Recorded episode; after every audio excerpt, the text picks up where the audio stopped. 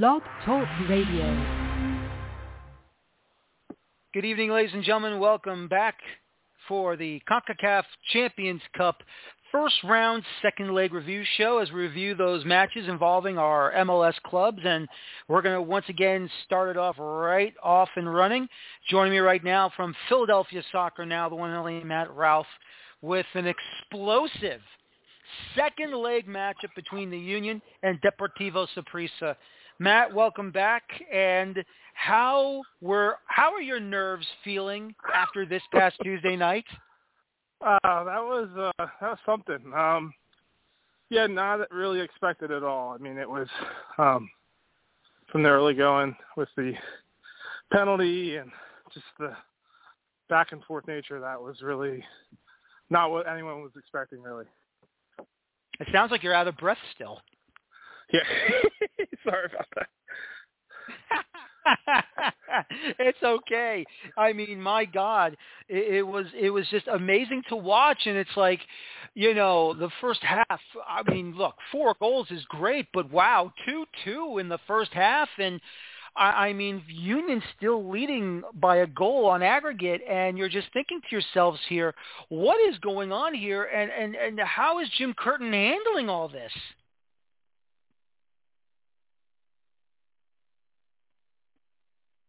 Whoops. I think he dropped. Uh, well, hopefully uh, he's still there, Matt Ralph. Uh, but, uh, you know, my God, I got to tell you, it was just amazing uh, to to watch that match in the opening 45. I really thought that, uh, you know, the Union were uh, uh, going to take this one. And, you know, when they all got started, in the uh, in the uh, opening 45. I mean, Saprissa comes out of nowhere, folks, with that big goal in the 14th minute by Luis Paradela. And, oh. you know, from that point on. Oh, are you there, yeah, Matt? I'm sorry.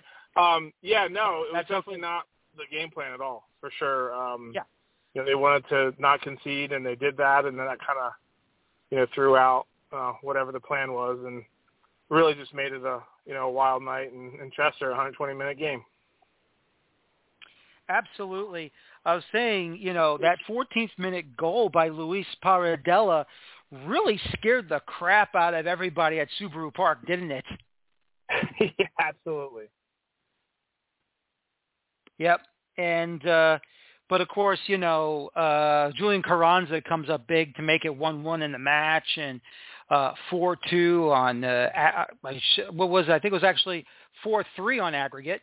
Uh Yep. but still though uh that that you know, away goals are coming and then that second goal in the match by Quinn Sullivan about in the 26th minute, I mean, you were thinking things were starting to, you know, get better, wasn't it? Yeah, yeah, it did. It, it, it, again, you know, I don't. It, it's not often that the Union concede first at home. It's even less often that they concede more than one goal. So you thought once they got that second goal, um, you know, things would settle down. Uh, but then you're reminded that it is Concacaf, and you know, there's just there's just always something, right? like it's like Mhm. that's why we love these games because you just don't you can't always predict what's going to happen and I think you know that game had a little bit of everything in it uh, in the end and you know those watching at home were uh, entertained by you know the unorthodox commentary of the game but also just the fact that I mean it just you, you just really you know, you know, sometimes, sometimes, you know, a lot of times at home, you kind of think you know how things are going to go with the Union. You know, like I said, they generally don't give up goals, a lot of goals. Uh, you, you know, they're they're they're fine with a one one zero win. I think Jim would have loved a one zero win at, on that on the night, uh, but you know, the, the the Champions Cup and Champions League, you know, soccer Huh. just just doesn't doesn't allow that to, to be to, to be that easy. Absolutely not. And then, of course, another horror happens two minutes later after Sullivan scores. Warren Madrigal scores in the 28th minute. And it's 2-2 after 45 minutes. It's 5-4 on aggregate. And still, it's three two Union on away goals, and then you get to halftime. And what, what was the feeling like? You know, watching it from the press box, talking to the local Philadelphia uh, media. What were your feelings about this match going into the second half? You know, I, I think again, uh, you know, it just it, it, it was starting to feel like every time the Union were were pulling away and putting themselves in you know position to lock the game down, that it, it just it was going to slip away. So, I mean, I think generally you're still confident that at home you're gonna you're gonna find a way. Um, it's it's a competition where the reward doesn't go to the team that plays the most beautiful football. Um, you know, it's a team that, that that can can find a way, and I think in the end, that's what the Union did. They found a way. You know, you're thinking three away goals. You know, I, I was running through all the scenarios in my head before the game. I was like, well, the best case scenario for uh, for Saprissa is to win 2-0 uh, because of the away goals. But then, you know, you're thinking, okay, they've put two past them. They're they're probably going to score a third. I mean, it just the way the game was going. I mean, the way it was going, it could have been, you know, you could have seen five, you know, five more goals in the second half. It just the the, the play was really open. It was chaotic. It was, you know, the the refereeing is always a little bit unpredictable. I think at one point, Mbaizo is getting taken down by two guys and nothing's called, and then a few minutes later, two Union players collide collide with each other in the box, and a foul is called against the Saprissa, and you're thinking, okay, what? you know what I mean? It's like um, you know, it's just very unpredictable in terms of, you know, a harsh foul might not even be a foul. A, a light foul might be, you know, a, a card. Uh, in this case, a red card.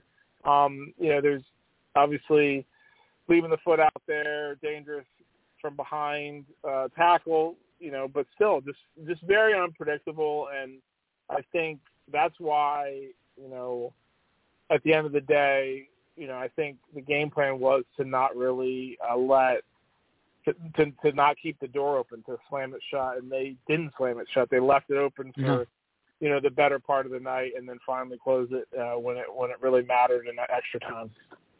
Yeah, I mean, um, in that second half, Mariano Torres on it, that that was an amazing free kick in the 62nd minute. That was, I mean, basically that's game on. You know, they mm-hmm. leveled the aggregate. I mean, I know they had the lead in the match, 3-2 at the time. They leveled the aggregate. They leveled away goals, which I didn't even think was going to be possible, to be honest with you. And yeah. it was just amazing to see that happen. And then, of course, you get the second half stoppage time, and Jack Elliott uh, tackle from behind. I'll admit, I thought it was it was kind of clean. I mean, I know it was from behind, but – I didn't think he got his man all the way. I thought he did get the ball, but the straight red card and VAR did not did not overturn it. Yeah, I thought it was a little weird that it wasn't at least looked at. You know, again, I think the reason for the you know, it wasn't a it wasn't a dog though, it wasn't a last man back, but I think the way the way he slides in, um, if he does connect, you know, can could really seriously injure a player. So you know, the question comes down to, and you know, there's questions about the penalty, the early penalty as well, but like the question comes down to was was there contact? Possibly not. You know, was it was it sold? Yeah. Um, so it, you know is one of those things. It maybe it's a situation where VAR, VAR, you know, I always say VAR makes everything look like you know can make hmm. everything look worse than it is, right? Because yep. you slow things down, you look at it from different angles. It could look look more egregious than it was. But you know, the fact that you know if he makes any contact at all, it's it, like you said, it is minimal. Um, I think if I think if a yellow card goes up, no one's really no one's really complaining about that one. Um, you know, the fact that it's a a red there, I think is is is harsh, especially now that it basically puts the union in a very difficult situation, which we'll talk about, of course, going into the next round with you know down two center backs. So um, so yeah, definitely kind of a definitely a, a gray area borderline call. Um, I think a foul or a yellow would have been fair. Um, but a red does feel a little bit harsh in, in the way the game was going. And also, mm-hmm. no, it really did. mm-hmm. Yeah, it, no, it, absolutely. It, he's not. He's going to want that back from just not going to ground at all. Don't don't put that that thought in the, the referee's head that he has to make a call one way or another. You know, it was covered. Um, it was an unnecessarily not unnecessary challenge for for Elliott to make, and and that's unfortunate uh, from from the get go. Mm-hmm. No, absolutely. I agree with you wholeheartedly. And uh, but still, don't put yourself in that position to force the referee to make that call. That's that's absolutely correct. But Mikael Uhre, uh, right place at the right time, four minutes into the beginning of extra time, gets that lead uh, on aggregate six five, levels the score at three three, and then Saprissa, of course.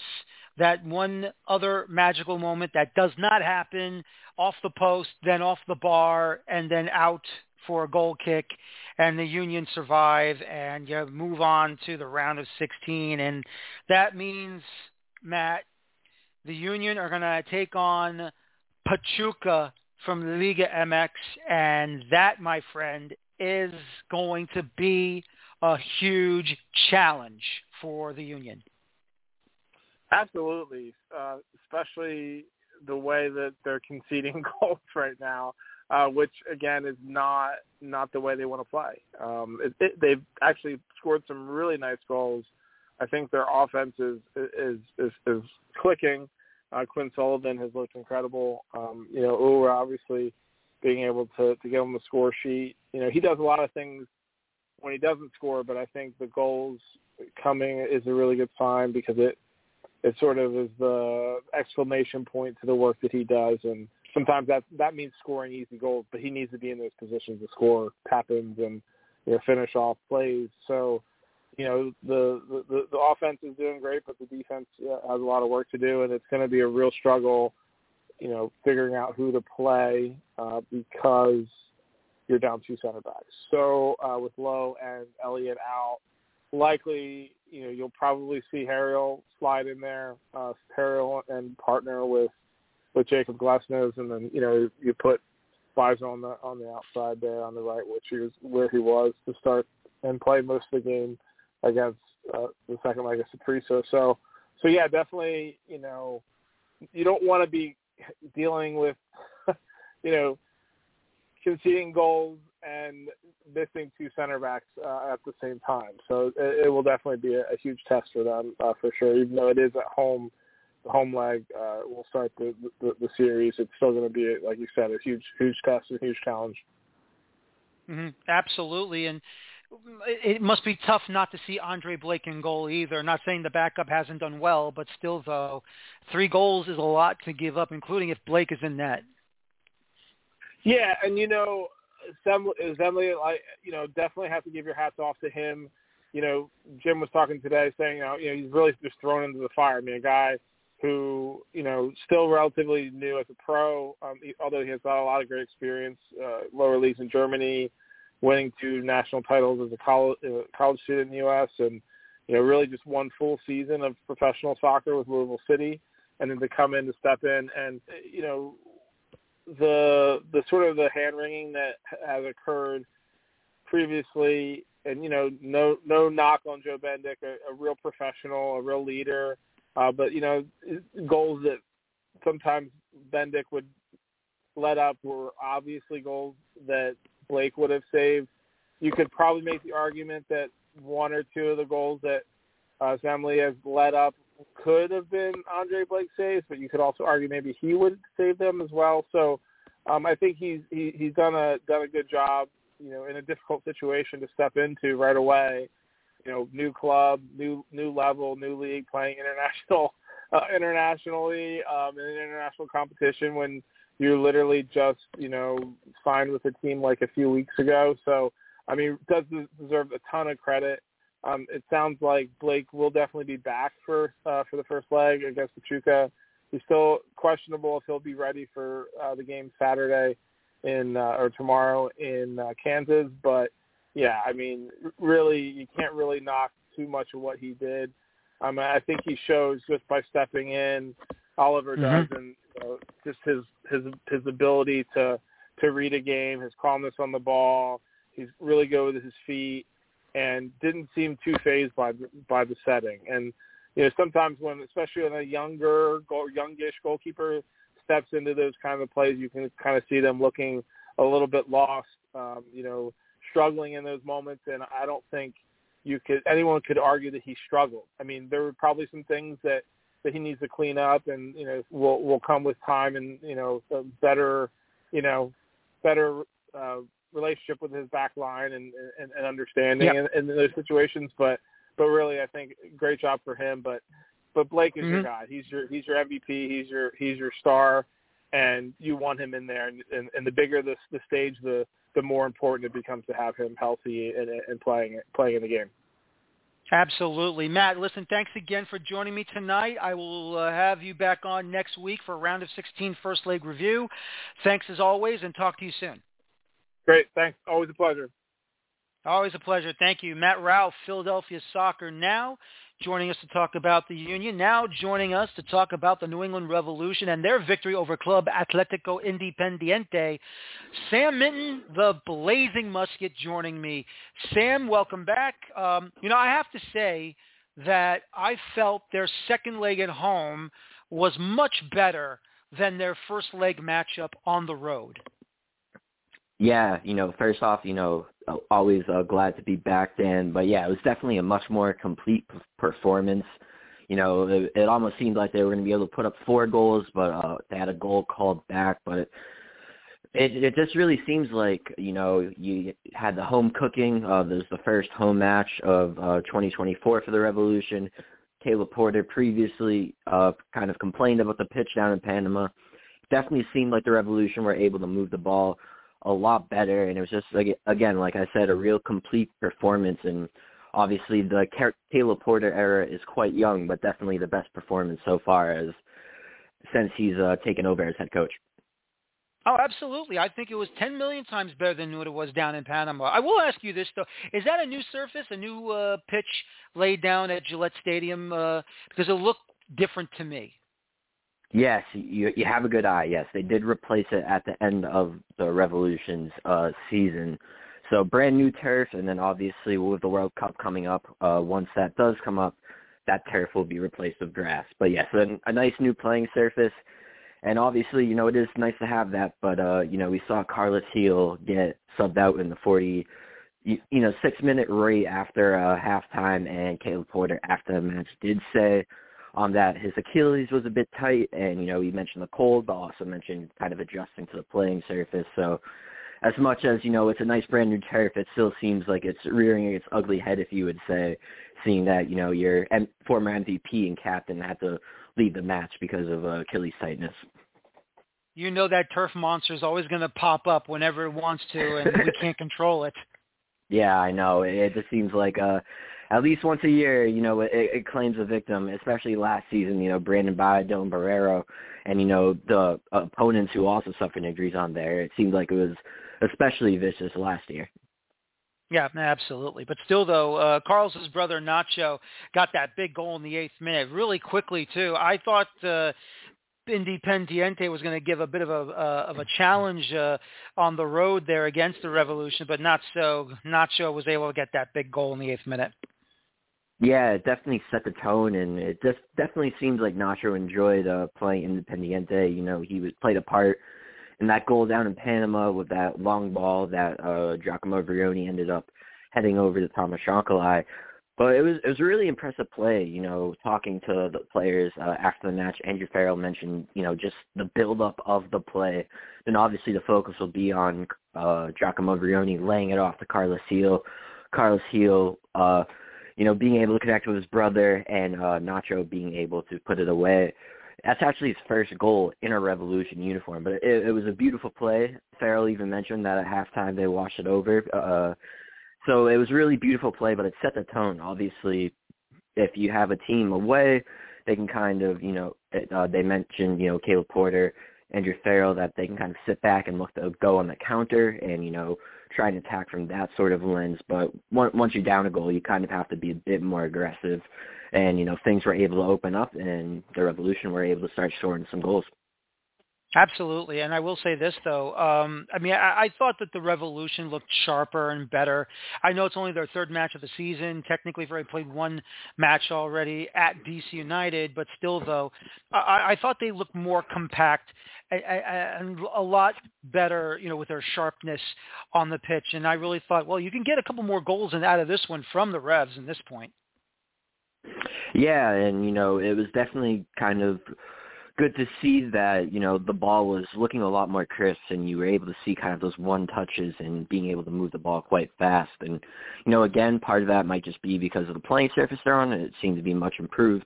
But also I think it's something that you know Caleb Porter is trying to emphasize and you know it's going to be really interesting. The battles all around the field are kind of increasing. And it's good to have depth but obviously you know it can cause some selection headaches you know, you have Nacho Gil uh, performing well, but you also have Esmir Bajraktarevic, who's been able to perform well in stints uh, as well. You know, especially you know against DC when he got the start, and then also too, you you have in the midfield you have uh, Matt Polster, Ian Harkes, Mark Anthony Kaye, Noel Buck it's it's provide pro- providing some interesting kind of you know side pieces. Obviously, you focus on the match and you know what happens there, but off the field and in training, there's going to be a lot of battles for minutes. So, I definitely think the team overall looked a, a lot better, a lot more kind of on the same page. Uh, the chemistry is starting to build, and it's just going to be very interesting. Obviously, with the match con- congestion, to see how Caleb Porter kind of balances minutes and you know who ends up possibly you know being his go-to guys and who what other guys might be a little bit a little bit hurt that they're kind of stuck getting bench minutes. I dare you to say Bajraktarevic three times fast. Oh, I I cannot. I'll give credit to George Metellus who uh, called that that round one. He absolutely nailed that name. I mean, don't, don't do it. Don't do it. I just like to have a little fun with you on that one. That's okay. But uh, you know, uh, Chancalay once again, second goal in this tournament, 58th minute, made it 2-0, 3-0 on aggregate. And uh, once again, just, you know, he's been a very big player since transferring over in the summer window for the Revolution from last year, didn't he, isn't he? Yeah, and I mean, it, it seemed like a no-brainer to kind of make the loan move permanent, uh, permanent and make him a DP and it just continues to pay off. And it seems like we'll always be saying, "Man, that was an absolute steal," because he's just a player who's able to go at defenders. He's someone who has an absolute cannon of a shot, and it seems like he could be a real difference maker for the Revolution this season. Now, obviously, opponents are going to key in on Carlos Gil. They're going to try and you know get as many guys on him as humanly possible, and definitely be physical and trying wear him down. But when you have all that focus on Gil, it opens up other opportunities for someone like Chancalay. And obviously, he has the talent, he has the goal scoring ability, and I really think he could be in for a big season. You know, he he already has shown he he's able to score score some goals, and I I really think he could possibly be competing for that kind of golden boot race in terms of you know the Revolution Club. I'm not saying you know MLS in general, but I think I wouldn't be surprised at all if he's the top goal scorer for the rest of the season. I missed it when they removed the goal from Boateng. Why was that taken away? Yeah, it was a little bit of a head scratcher uh, early on. You know, the same could be said of the Giacomo Vrioni yellow card early on, but it was an offsides due to Nick Lima. He was uh, offside in kind of the build-up, so they ended up taking that goal back.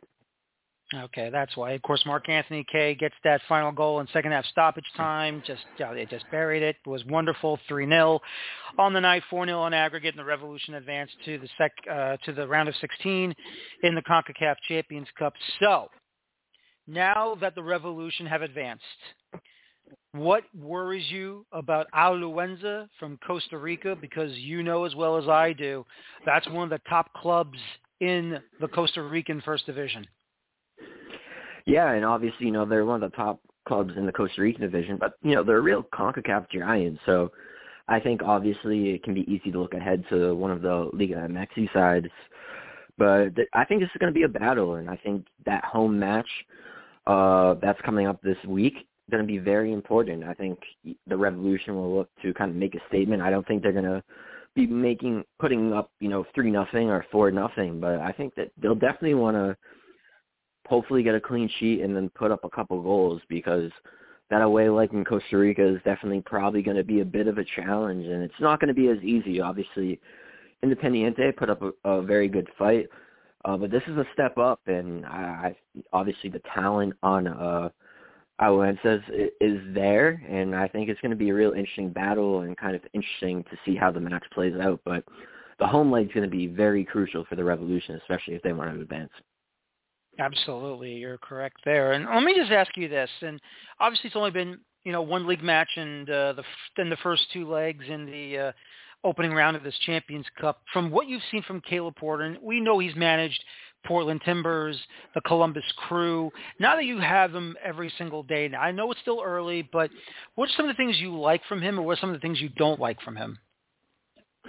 I mean, I would say in general, like it, there obviously we're going from uh, Bruce Arena to Caleb Porter. It, it, it's quite the contrast. Like, for instance, there was one moment in a press conference uh, recently where Caleb uh, basically told us that Bobby Wood was dealing with this knee injury. He he like gave us the exact like brand of the uh injection that he received. And with Bruce I was so used to hearing, yeah, a player's fine, like he he's good. And so like, you know, there's those different differences, but just in general, like I mean, if we're just talking, you know, me working with him, you know, definitely is someone who has been a pleasure to work with so far. He get he gives a good quote, and I think when you look at his talent and kind of his coaching ability, he he plays that you know typical four two three one that he's been known for, and I think he's kind of added a much needed out data and kind of, you know, analytical view. He's definitely very concerned, you know, with how players are managed in terms of injuries and he kind of hinted at it uh, you know, when talking about Carlos's injury and, you know, other injuries as well too that last year a lot of players came back from injury and when they came back from injury they got hurt again. So he wants to kind of make sure that these players are are doing the right thing and you know coming back at the right time. So especially when it comes to sports science, and I just think overall, you know, his philosophy as a coach is a lot more of a analytical and kind of data driven uh mindset behind it. But I, I'm really excited to see what he can do. Obviously, not the best start in league play, and I think that is very important to Revs fans. Winning a CONCACAF Champions Cup would be absolutely amazing. Uh, but that that MLS Cup trophy is forever eluding the club, and that's going to be the, the monkey off the back, if you say, uh, once the club, whenever it is, maybe it's in my lifetime, maybe it's not, is able to uh, lift that trophy. Um, so it's going to be really interesting to see what he's able to do in MLS play. But so far, I think he's done a good job. He just the the key is what happens at the striker position. Giacomo Vrioni got another yellow card. He's going to miss uh, that first leg against Alajuelense. And he's also missing Sunday's match due to the double yellow that he picked up in the DC game. So if Vrioni continues to kind of struggle in that in that aspect, you know, he did perform well against uh, Independiente. Uh, it's going to be interesting to see how long Caleb kind of uh, keeps the faith when it comes to Vrioni. Very true, and hopefully uh, there'll be an answer for that one somewhere down the road, but we'll see what happens there. But still, though, Sam, I gotta say, uh, excellent start in the CONCACAF Champions Cup for the Revolution. Let's see what they can do against Alajuelense. Do you think they're going to use the uh, the tape from LAFC's run last year, maybe, to uh, when they started off against Alajuelense? Yeah, you know, Caleb kind of, you know, said that he has a general look of, uh, you know, the squad and will do more research obviously in the coming days. Uh, but uh, it'll be, I think it'll be a bit tough for uh, the Revolution to try and beat LAFC, but they'll definitely uh, take some notes from them. Absolutely, and why not? Got to use an advantage somewhere. Anyway, Sam, thank you again for joining me tonight. Uh, can't wait to have you back on next Friday to talk about the round of 16 first leg review against Alajuelense. And you have a good night, and uh, let's see what they do during league play this weekend. Perfect. Thank you so much, Dan. Always uh, love chatting with you, and uh, can't wait to be back. Absolutely. Thanks again, Sam. You have a good night. You as well. All right. Sam Minton, Blazing Musket, joining uh, us tonight. As we uh, talk about these MLS clubs in the CONCACAF Champions Cup in the opening round. Of course, we're reviewing their second leg matchups that you're able to watch on either Fox Sports 2 or Fox Sports on Tubi uh, at Tubi.com. You just go to the live TV, live TV section at the website, and uh, it just pops right up there, and we'll see what happens uh, as we definitely are uh, getting ready to talk more action here in the CONCACAF Champions Cup. Joining me next here, of course, he covers FC Cincinnati for Area Sports Network, the one and only Kenta Hagiwara joining me once again. Kenta, welcome back, and how are you? I'm doing quite well, uh, Daniel. How are you doing? Doing very well. Uh, great second leg. Excellent performance. Uh, without a doubt, FC Cincinnati dominating Cavalier FC out of Jamaica and getting two goals in the opening half, two goals in the closing half. Just an excellent performance from Pat Noonan's side. Yeah, dominant I think is a really good way to describe it. Uh, I think we discussed this last week. Uh, with a multiple goal deficit, you expect the team to kind of open up early and try to the, the game was going to be wide open. I think you saw that with the four goals and the younger players being able to convert on their opportunities. It's really good to see a lot of squad rotation in that match uh, this week, and yeah, it's a really good performance by them. Mm-hmm. No, absolutely. And I thought Alvas Powell on the ball early, obviously just about to get to the 20th minute, uh, buries the opening uh, chance right there. And uh, I thought Powell had a very strong game in this one. Yeah, Alvas, I, I think looked really well. Um, hasn't really been starting at that right wing back role, but he brings a level of depth that uh, Yuya Kubo, who's been starting the other matches, uh, Kubo's been wanting to play a little bit more centrally where he's been for the last couple of years in that central midfield area. And Powell gives FC Cincinnati a bit more width and defensive capabilities, and he scored his first goal, first goal for FC Cincinnati. Uh, obviously, was on the team for the inaugural season 2019. Left to go to Inter Miami, I think it was for a year or two, and then came back. Uh, or I guess the offer was in Philadelphia for 2021, and then came back in 2022. That was his first goal for FC Cincinnati, so a milestone goal in a in a match against his a, a team from his home country. No, absolutely. You know, we always talked about, you know, last year some of the great players that Cincinnati has. Obviously, Brandon Vazquez when he was there. Um, Acosta, Luciano Acosta, of course, uh, some of the great attacking players you have. But Aaron Boupendza, to me, has always been that, I don't know if you want to say the unsung hero. I mean, maybe that's more Yuya Kubo probably in that role, but I, I like to think Boupendza has been an unsung hero at times for Cincinnati, but he's always there at the right place at the right time. Yeah, I mean, I think it depends. Uh, it took him a while coming into summer transfer window last year for him to kind of get settled with the team and uh, to get that chemistry that you know between Brandon Vazquez, between like your Sergio Santos, your all the strikers that FC Cincinnati had in Luciano Acosta, that it, it took a while to get there. Now that he had a full off season to train and a pre, full preseason, you're kind of seeing the best version of Boupendza so far this year, and it it might be a really really exciting season with him up top. No, absolutely, and of course that's two 0 in the match.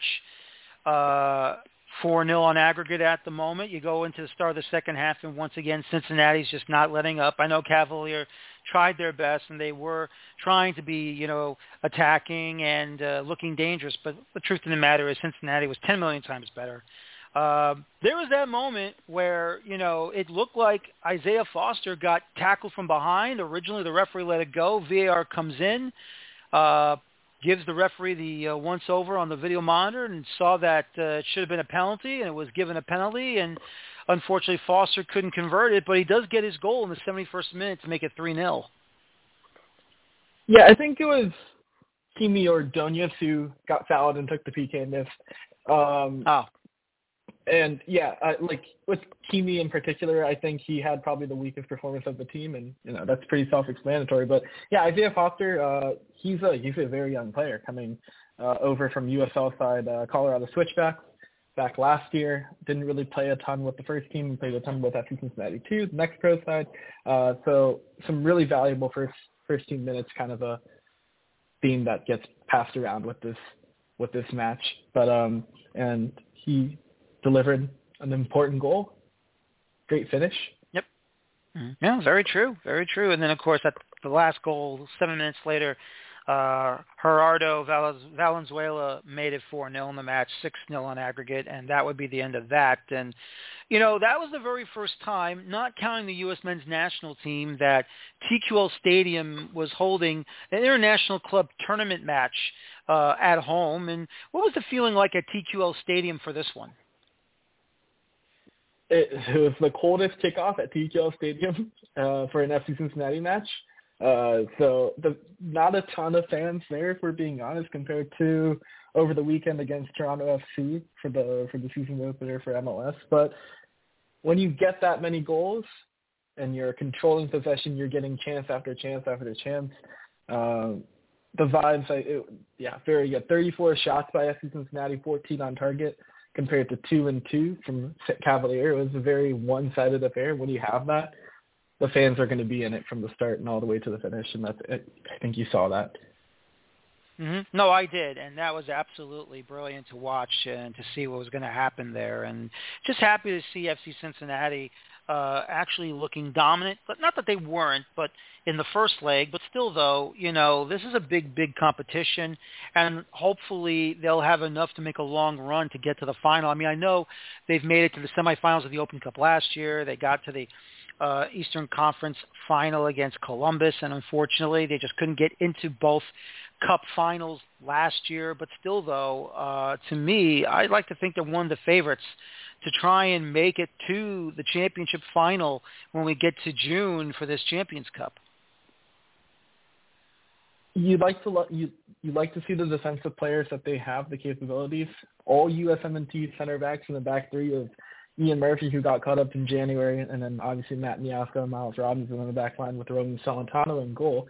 Um, if you're going to continue to score and apply pressure in the attacking half in the way that you saw against Cavalier, obviously I don't expect that dominant of a performance this upcoming matchup against a really strong Monterrey side. I think that's a really tough draw. If you're FC Cincinnati, that's the best team in Liga MX right now. So uh, very tough matchup in a reunion with the former FC Cincinnati striker Brandon Vazquez.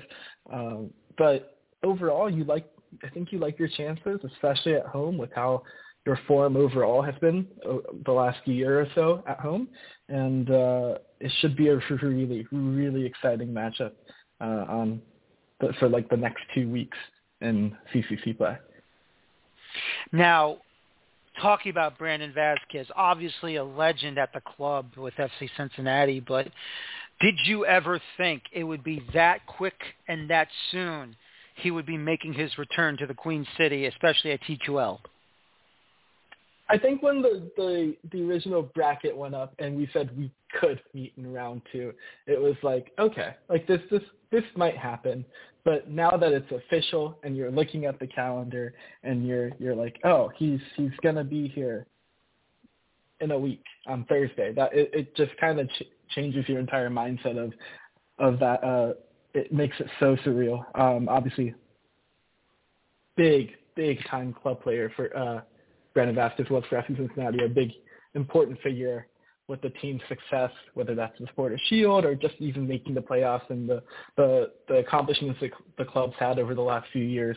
Uh, a big key contributor for FC Cincinnati, Brandon Vazquez was. So uh, I expect him to to receive a really warm welcome back at the stadium, and uh, yeah, it, it should be again very very exciting. No, it really is, and I mean, this is my not the thing. I'm fearing this for any uh, FC Cincinnati fan, supporter, or anybody you know that follows the club over there. But what's going to happen when he buries the ball for the first time against his former side? I mean, what do you think is going to happen? I think it's it's mixed reactions. I, I I'm sure of it because, uh, including myself, a lot of us watch the Monterrey matches to see Brandon play, and he's been tearing up Liga MX play. And so we know he's in form. And uh, we've seen Brandon score plenty of times on the TQL grounds. So he's he's right at home, and so it almost feels like it's bound to happen. But um, yeah, it'll that'll be a sight to see if if he ends up scoring against FC Cincinnati. I I know you're laughing. It's okay. You know, you never thought you'd ever see that happen. One of your own going somewhere else, and all of a sudden it just comes that quickly that he's come back, but he's wearing a different kit. Obviously, it, you'd never get used.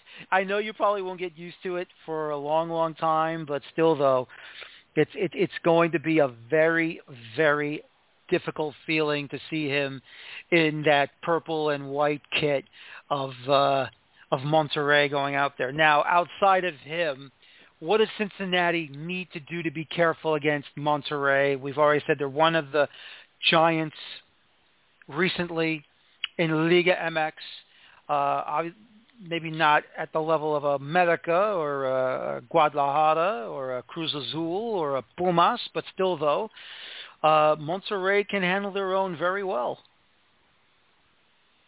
Yeah, I think when you look at Monterrey's last bit stretch of matches, they've been really, really good defensively. Yeah, they haven't conceded more than two goals in a match since that Brandon Vazquez. Every match Vazquez was played in, they haven't conceded, you know, more than two or more goals. Uh, and with kind of going back to that Toronto FC match, the season opener, they struggled to to kind of be on the same page and to capitalize on their chances. I think this weekend tomorrow at Chicago will be a really good test to see if Boupendza, if Acosta, if Corey Baird and Sergio Santos, they can link up and actually finish off their chances to put the ball in the back of the net. It's one thing for, for those teams to tack on goals against Cavalier FC, and, and I don't mean this to uh, in any way of a in any disrespect against them, but it's going to be a different matchup against this Monterrey side, and you still have to be able to put the back of the ball in the back of the net, um, especially at home and while preventing goals as well. So, it, controlling the game, I think they'll be better at than scoring. Um, it, I really have some concerns about their ability to finish off chances based off of that Toronto FC performance. So this tomorrow's match should be a really telling sign about what to expect midweek yep. on the seventh. No, absolutely. The one thing I think you're going to have to be aware of, and it's probably going to happen whether you're going to like it or not, you're going to have a very large influence of Monterrey fans coming to TQL Stadium. Uh, I mean, are you going to inform everyone that goes to these games that you got to buy the tickets in midweek? I mean, I know midweek is tough and I understand, but this is a big time matchup. I mean, this is one of those moments where, you know, forget Leagues Cup for a moment. Kenta. This is huge. This is international cup competition to say you beat a Liga MX team, not just for one game, but for the two leg series. Yeah, it's a it's a massive, massive matchup, and as you said, like even in League League Cup, we we hosted Chivas last year, and they showed up plentifully. Uh, and I expect Monterrey to to have a really good crowd at TQL Stadium on Thursday. So you need that home field advantage. I mean, that's such a key thing, right? Because you get one home match, and you want that home match to to be as much of a favorable atmosphere um, for for the guys, especially in, in in a matchup that's not the easiest opponent to play. So we'll see how the numbers turn out. It's a midweek match, as you said. Um, but I think the fans, I think, hopefully understand that this is a bit more of a significant match than the Cavalier match this week, and that they also show up in the numbers that we've seen from the South Cincinnati fan base since the beginning of them coming into MLS and even really before. Yeah, no, absolutely, and we'll see what happens later on this coming week. But Kenta, listen, thanks again for joining me tonight. Can't wait to talk to you next Friday uh, after the match against Monterrey, and uh, have a good night. And thanks for coming on once again. All righty, see you next Friday. See you next Friday. Kenta Hagiwara from Area Sportsnet covering FC Cincinnati as they move on to the round of 16 to take on, once again, Monterrey. Joining me right now, of course, the all-time, uh, I shouldn't say the all-time, but the big MLS matchup in the CONCACAF Champions Cup opening round, St. Louis City uh, on the road at the Houston Dynamo. Once again, unfortunately, someone has to fall. Someone has to move on. St. Louis City sadly falls in the second leg uh, as they lose to the Houston Dynamo one goal to nil and on the away goal by Houston as well. Joining me from Soccer Made in St. Louis, Dave Lang joining me once again. Dave, good evening and how are you, sir? Hi, Michael. Good. How are you? Very well. Thank you for joining us tonight. Um, look, I have to say, I thought St. Louis City did well. I, I thought they had a very solid performance. Uh, there's nothing to sneeze at about this uh, matchup. I know it's the very first time in their history after their inaugural season they are in International Cup competition. I'm not counting Leagues Cup of all, uh, at all because, uh, but once again, it's against an MLS team. But still, though, I, I thought it was a very good performance. Just the result didn't go their way. Yes, and um, Bradley Carnell, the head coach, said after the game that he went into the game trying to hold a lead. You know, they were up by one goal, um, and he was, you know, basically playing for a shutout. Um, and we had talked earlier about the issue for all these MLS clubs in the Champions Cup is roster management. You know, playing a midweek game and then playing league games on weekends. And uh, St. Louis had uh, some big injuries at center back. You know, um, Parker was out. He couldn't play Tuesday night. Uh, they brought up Michael Wenzel from St. Louis City 2 to play center back. Um, so he played the entire game.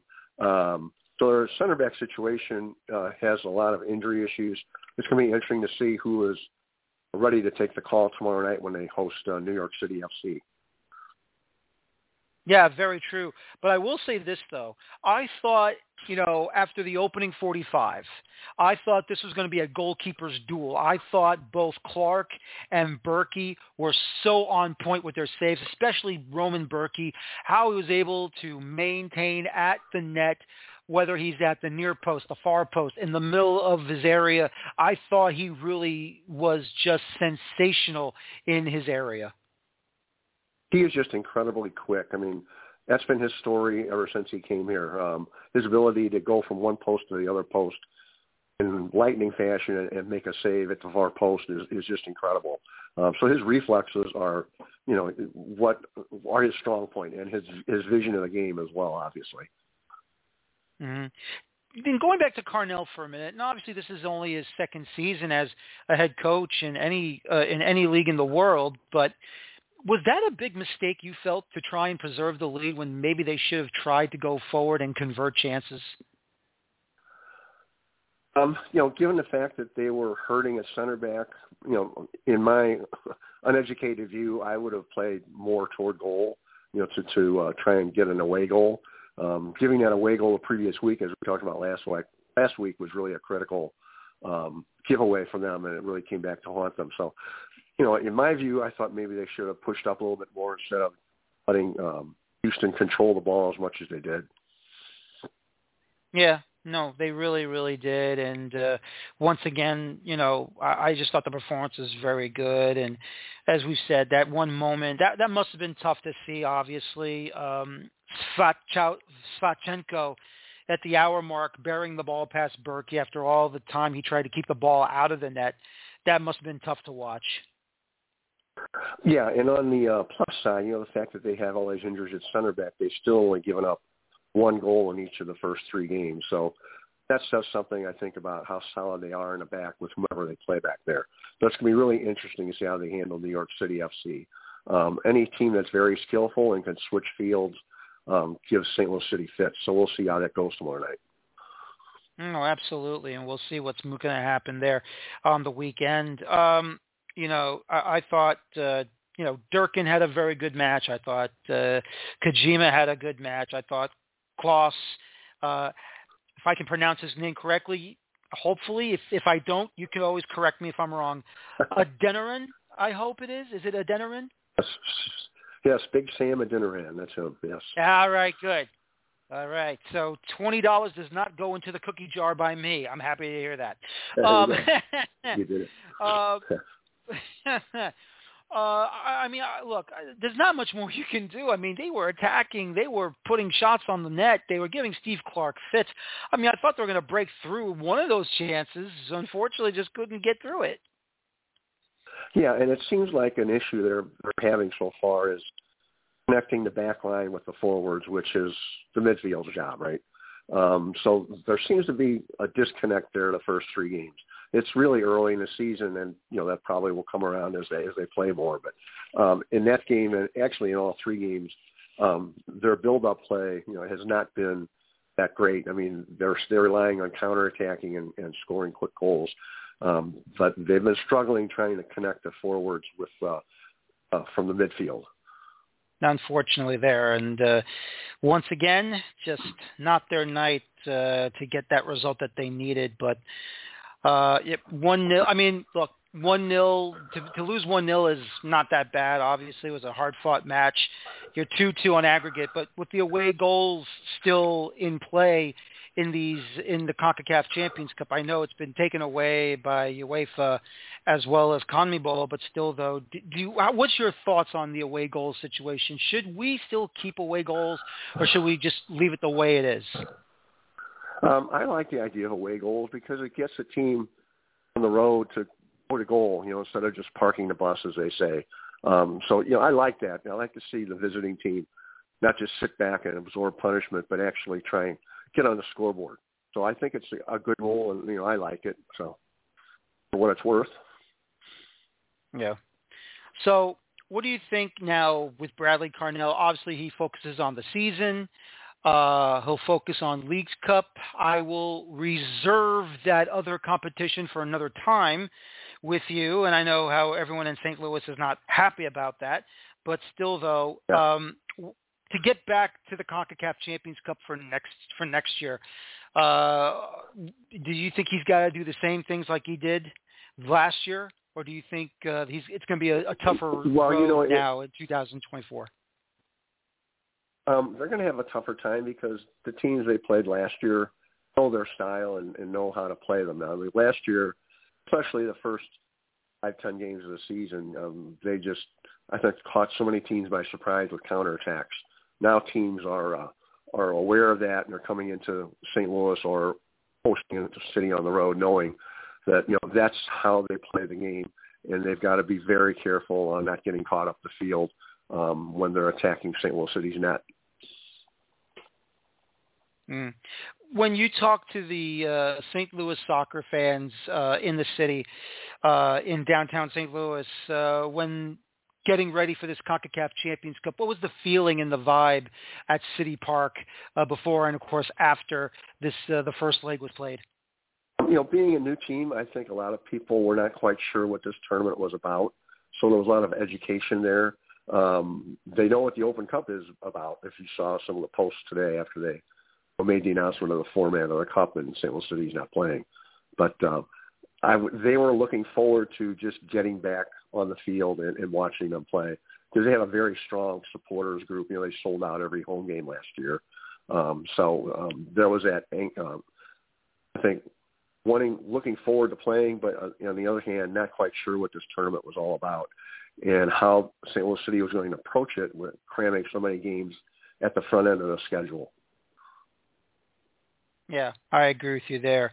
But look, still a young team, and we all know the rich history of soccer in the city of St. Louis and how many famous players have been a part of the U.S. men's national team uh, in the St. Louis area, especially uh, in the state of Missouri and everything else going forward. What do you think is going to be uh, next up now uh, for the club, and, and who's your next opponent on your schedule for this weekend? Well, the next opponent is a home game tomorrow night with New York City FC. Um, so that's their MLS opponent this Saturday night. Um, then they go on the road uh, after that for I think weeks in a row before they come back to St. Louis. So it'll be, it's going to be interesting. You know, they're after they play uh, uh, New York City, they're going to be playing LA Galaxy. Um, obviously, another very skillful team, and we'll see how they can handle that situation. Um, they'll also be playing in Austin uh, before they come back here uh, after, after those two games on the road. Um, so uh, it's interesting. You know, it's not unusual for an MLS team. You only have two designated players, and St. Louis only has two designated players. So I think a lot of people are wondering: Are they just waiting and going to jump on somebody uh, this summer, or if they're going to keep that DP slot open? And, and uh, there's a lot of a lot of talk about that in St. Louis about if they're going to fill that third DP slot. Who in MLS remaining, and of course Miami and Columbus will now enter the round of 16 in the CONCACAF Champions Cup. Uh, the remaining MLS clubs left in the field, who do you think has the better chance to advance into the next round?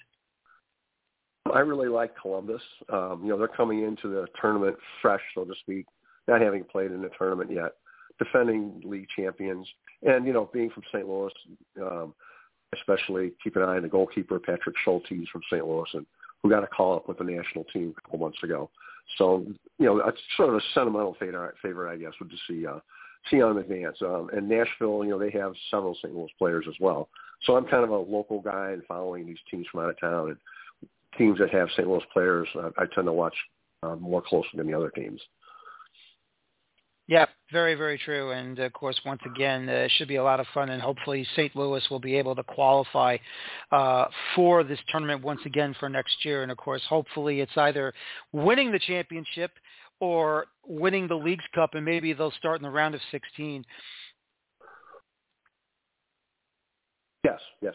And, uh, you know, the big news in St. Louis today, like in a lot of other cities, was this the announcement of the Open Cup format, and all the supporters group in St. Louis issued statements that they're going to boycott the Leagues Cup game. So there's a lot of wow. uh, commentary flying around social media about that. Because the Open Cup has a, a special meeting in St. Louis. You know, they've won 10 times and been to the finals 11 other times, so that's 21 appearances in the finals uh, since the first St. Louis team was up here in 1920. So there's a lot of oh, emotional attachment to the Open Cup. And it was oh, interesting oh, that uh, Tom Timmerman from Tom Timmerman from the Post Dispatch uh, posted a story today where he interviewed uh, uh, Diego Gigliani, who's uh, City's um, president and general managing partner, and he Diego said, you know, we really wanted to play in the Open Cup.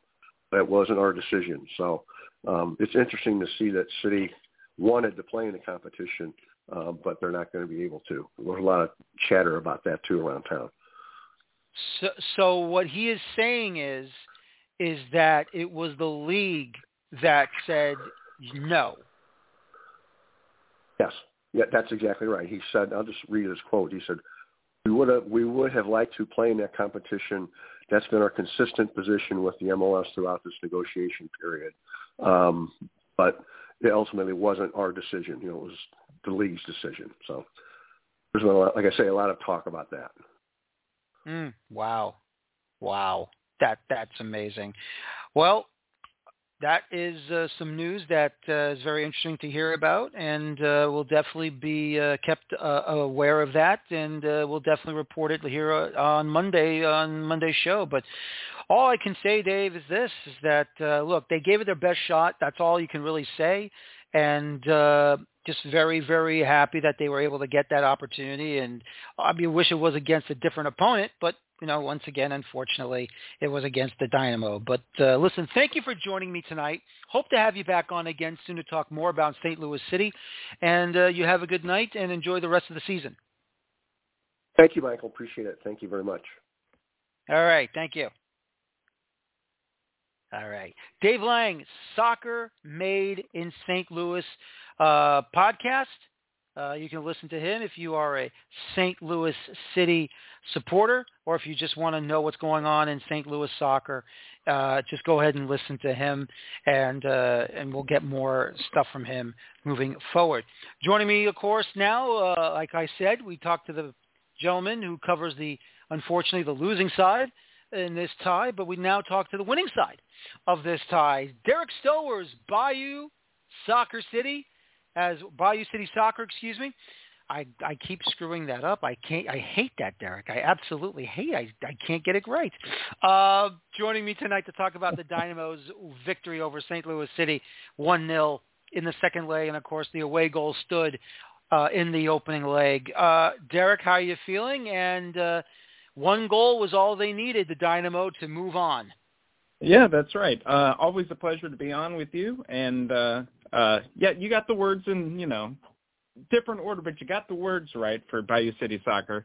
Um, I'm feeling I'm feeling good. You know, it always feels good to move on. I'm you know this is a a uh, Dynamo side that is quietly pushing forward in it as best a way that they can, and they're doing it from the back up. You know, they there's I think a lot of problems that they have on offense, but I'm you know really liking a lot what I'm seeing in the back. I was listening to uh, your conversation with uh, the St. Louis guy and your uh, comment about it possibly being a little goalkeeping duel. I, I totally saw that uh, as well. Uh, I thought that was a very apt question to uh, or observation to to bring up because both uh, both goalkeepers were frankly uh, incredible that game, and I think uh, really stood out. And you know, definitely. Uh, whenever you're going into a game when you're you know you're down one but you've got that away goal advantage um well, we saw a lot of the same thing as we did from leg one. The difference was this was just on our turf. Uh, I think that's probably the best way to put uh, the difference between the games. No, it really, really was. And I thought that somebody has to break through. Or this could be like one of the most longest nights ever at Shell Energy Stadium because, you know, Steve Clark and Roman Bürki were having blinders, you know, all the way up to the hour mark until, you know, the goal got converted um, by uh. Uh, and, you know, it was amazing how he converted that chance. Yeah, you know that goal. Uh, you know, so one one thing, especially uh, one of my observations from uh, our home opener against uh, Sporting Kansas City was how much difficulty we had with uh, delivering accurately on set pieces. Um, and you know, with without uh, Hector Herrera uh, to to provide, you know, pinpoint service. So there, there's been a lot of moving parts when it comes to who's delivering those set pieces. But really, it took a substitute center back coming off the bench uh, to rise up, head the ball over to uh, Kowalczyk, and I don't have my pronunciation guide in front of me, and I don't speak Polish, so uh, that's what I'm going to go I with for now. over So E except after C. Yeah, and uh, you know, just a, a quick, you know, give back, and then uh, a no hesitation one touch in the corner was uh, was perfect. You know, especially for a center back, and he's been a center back uh, for us that's been really looking for for goals, but usually coming from you know from headers uh, off of corners and stuff. But this was just like, you know, that was the striker's finish. That you know, that was great. No, it really was. It was really unbelievable how, you know, that goal was converted by Sviatchenko. And, um, I mean, you know, you didn't have to do much other than that. They defended well. Um, I know they were still trying to get a second goal, but still, getting that away goal in the opening leg in St. Louis was so important for the Dynamo to make this move to advance to the next round. Yeah, that that was one of the things, you know, one of the the big takeaways I had in our uh, our first conversation after the first leg that, you know, I thought it was a relatively even effort, but at least we had, you know, an away goal. And um you know, people can debate the merits of away goals or, you know, anything like that, but the fact is that's the rules and you play to win the game and you play within the confines of the rules and that's the rules and the, the Dynamo were able to come away and that away goal was the difference. I mean, despite giving up two uh, in St. Louis, uh, we held our own here. I mean, it, it wasn't pretty at times, but it wasn't necessarily pretty in St. Louis either. So um, I think that I'm I'm very confident with how well the defense and especially the goalkeeping going back to Steve Clark again um, how well those guys performed. Ethan Bartlow had an incredible uh, sliding uh, denial save in the 55th minute. Clark in the 27th, I think it was, uh, a point blank with, you know, after, you know, I'm praising uh, some of the defense, but at times some of the passing was lazy out of the back. But that, you know, when it came to it, the guys stood up and were able to uh, to keep St. Louis off the score sheet, and that made a game that ended uh, at about 11:30 Central Time end at 11:30 Central Time instead of much much later. I know, I know. But what are you going to do? You know that that's the yeah, scheduling. It, you know, you don't control it. You don't control it. That's right. You don't control it. You just try to uh, play the game as much as you can and uh, do as much as you can with it. So what are you going to do? Unfortunately, but um, you know, let me just say this, Derek. Uh, what, what did Ben Olsen say after the match? That uh, you know he he felt really good about this matchup uh, against St. Louis. What, what did what did what did he say? Well, Ben Olsen was also feeling quite uh, late in the hour and was very quick to open things up to the locker room to try and get. Uh, he said he was trying to get everybody out of here, uh, which was pretty funny. Uh, some of his comments uh, in the coming days, because you know they open up more conversation. Uh, he was asked about uh, uh, Tate Schmidt, uh, who filled in or didn't fill in, but he was subbed on for uh, Griffin Dorsey, uh, who is now day to day, unfortunately, with an injury. Uh, but he yeah. was asked about him because Tate Schmidt is left-footed and he was playing right back, and he said, "Well, he's got two feet, you know, he, he, so you can play with both of them." Which, again, Ben Ben Ben Olsen goaded. You know, he he is just such a pleasure to uh, to listen to. Uh, but in in terms of tactics, uh, I think he really was you know, especially after that opening goal, was really trying to uh, hold on. I mean, and you could see a lot of the the way that the Dynamo uh, going the the closer and closer it got to 90 minutes because the Dynamo had for I think a brief period up to like 80% possession and that had fallen to I think by the by the end of the game around 56 or so. And a lot of that is as the game went on after that goal, with the away goal advantage, they were trying to, you know, not park the bus per se because they had a couple of chances. Tate Schmidt, again, bringing him up, had a great run down down the uh, down the touchline uh, that almost resulted in something, and so did uh, Ibrahim Aliyu. Um, but uh, they, it was a lot more defensive based. They surrendered some possession at the expense of, uh, well, uh, they surrendered some possession to bolster their defense because one of the St. Louis strategies had been to let the Dynamo possess and then really work and take advantage of any level of sloppy possession or our lack of uh, connectivity or uh, chemistry up front and counterattack. So us giving up some of the possession allowed them essentially in, in into the game, and he was pleased with uh, Ben Olsen was pleased with uh, the defense actually stepping up and uh, absorbing that pressure. No, absolutely, and I'm glad to hear that. You know, I, I have to ask you though, how how tough has it been to basically watch this Dynamo team having an excellent year last year? I'm not saying they're imploding, but at the moment they're falling apart with all the injuries, of course. Yeah, you know, it, it, it's not easy. Um, you know, um, at the the the Kansas City game, uh, I was talking with uh, one of my fellow writers, uh, Rudy Segura, and you know we were just one of our initial comments was, you know, if somebody gets hurt or you know late in the game, who who do we bring on? You know, we don't have, we're not that deep.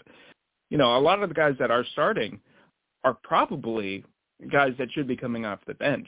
But you know, so so that's that's frustrating. But I think with that frustration also provides opportunity for for some guys, uh, like your uh, Tate Schmidts, uh, your Franco Escobars, uh, Brad Smith.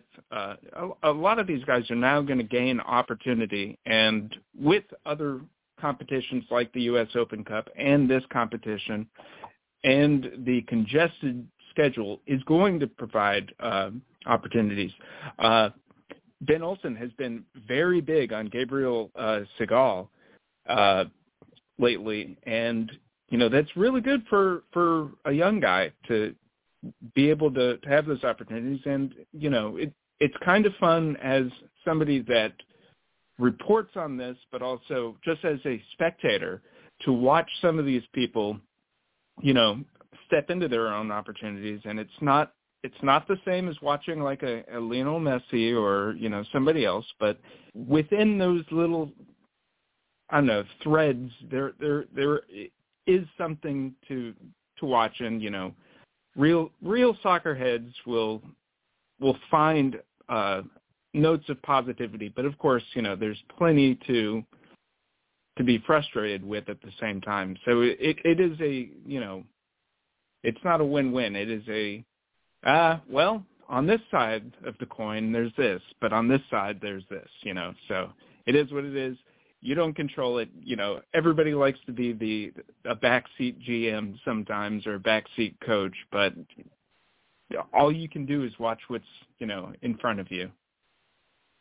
The worst is a backseat driver. You know that. That's right. I know what you're talking about. Don't worry. I know, I know, I know. But anyway, um,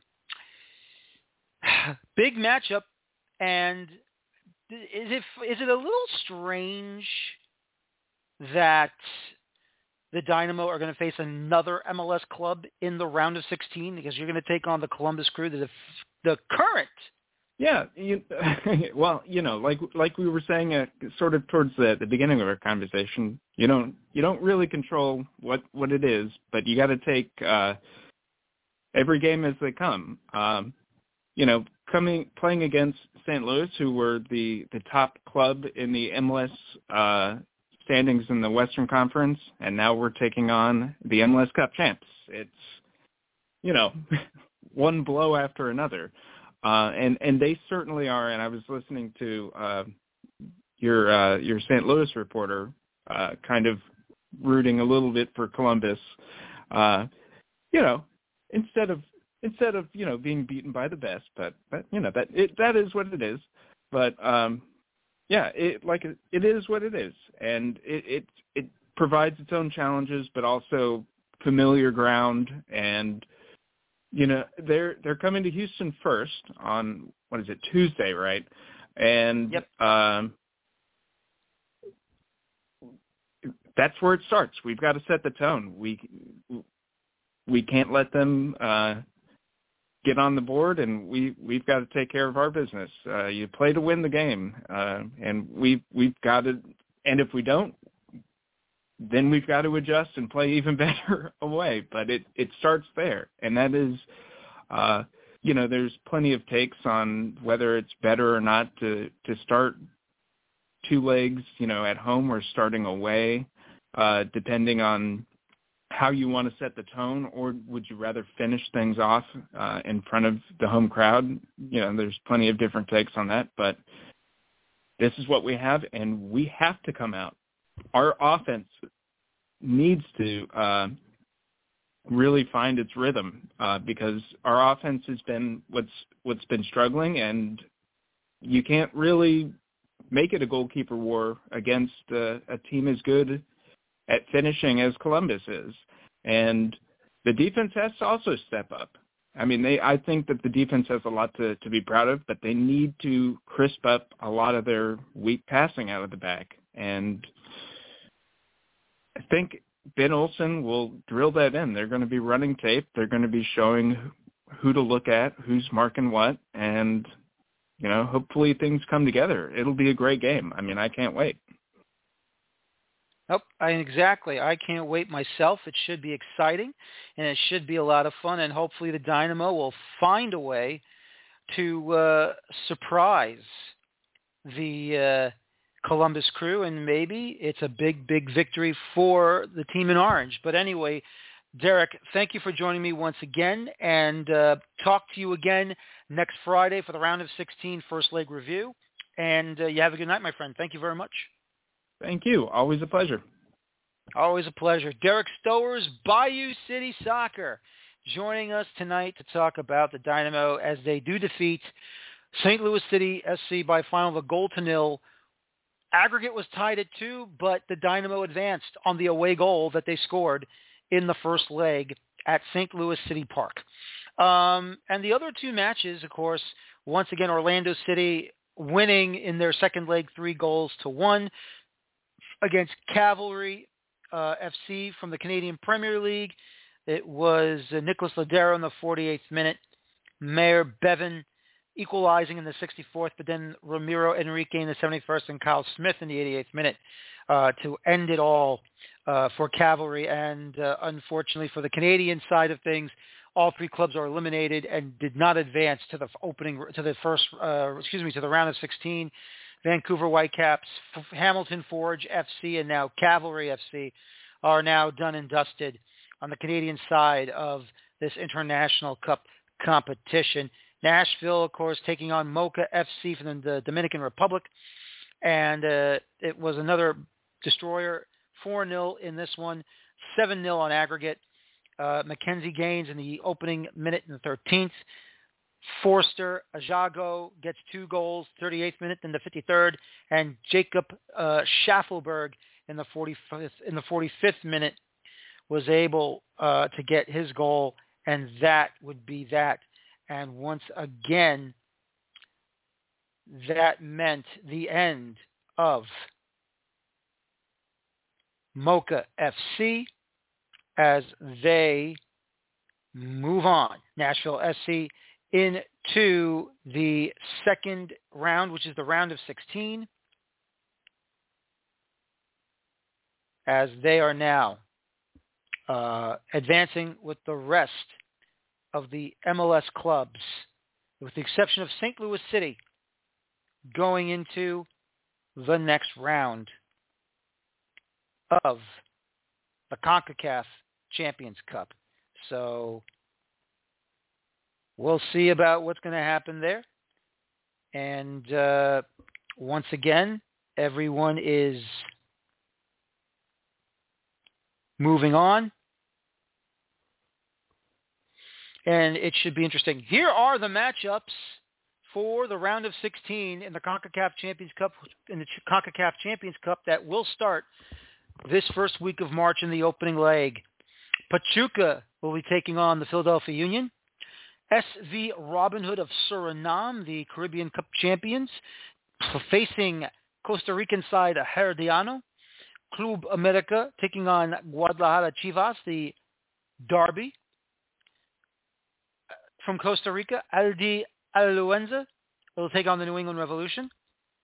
The Columbus Crew will be taking on the Houston Dynamo.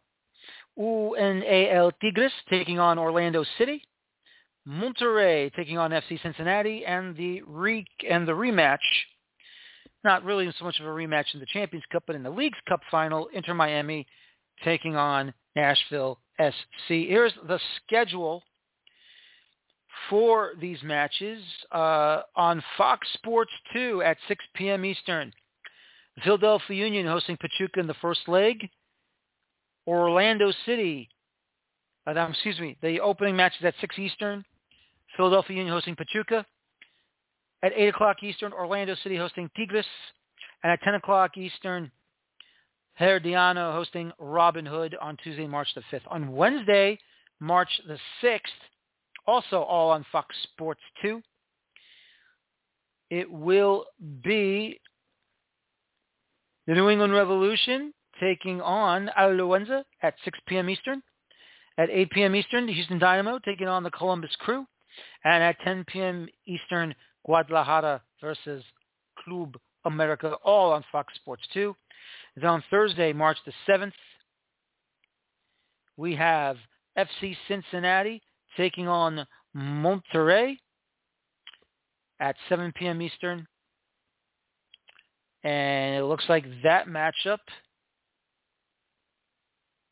will be on if I can make sure I get it correct. Uh, at the moment, we do not have a television provider for that one, so my guess would be either Tubi online or Fox Sports 2 or on TUDN. Watch it there.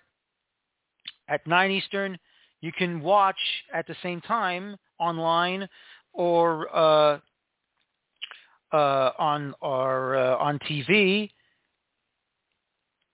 Nashville SC taking on Inter Miami, TUDN, or on Fox Sports 2. So that is your opening round matches. And of course, Mr. Charlie Assam will be joining us next week to review the Liga MX sides going into the CONCACAF Champions Cup. I want to thank my guests tonight.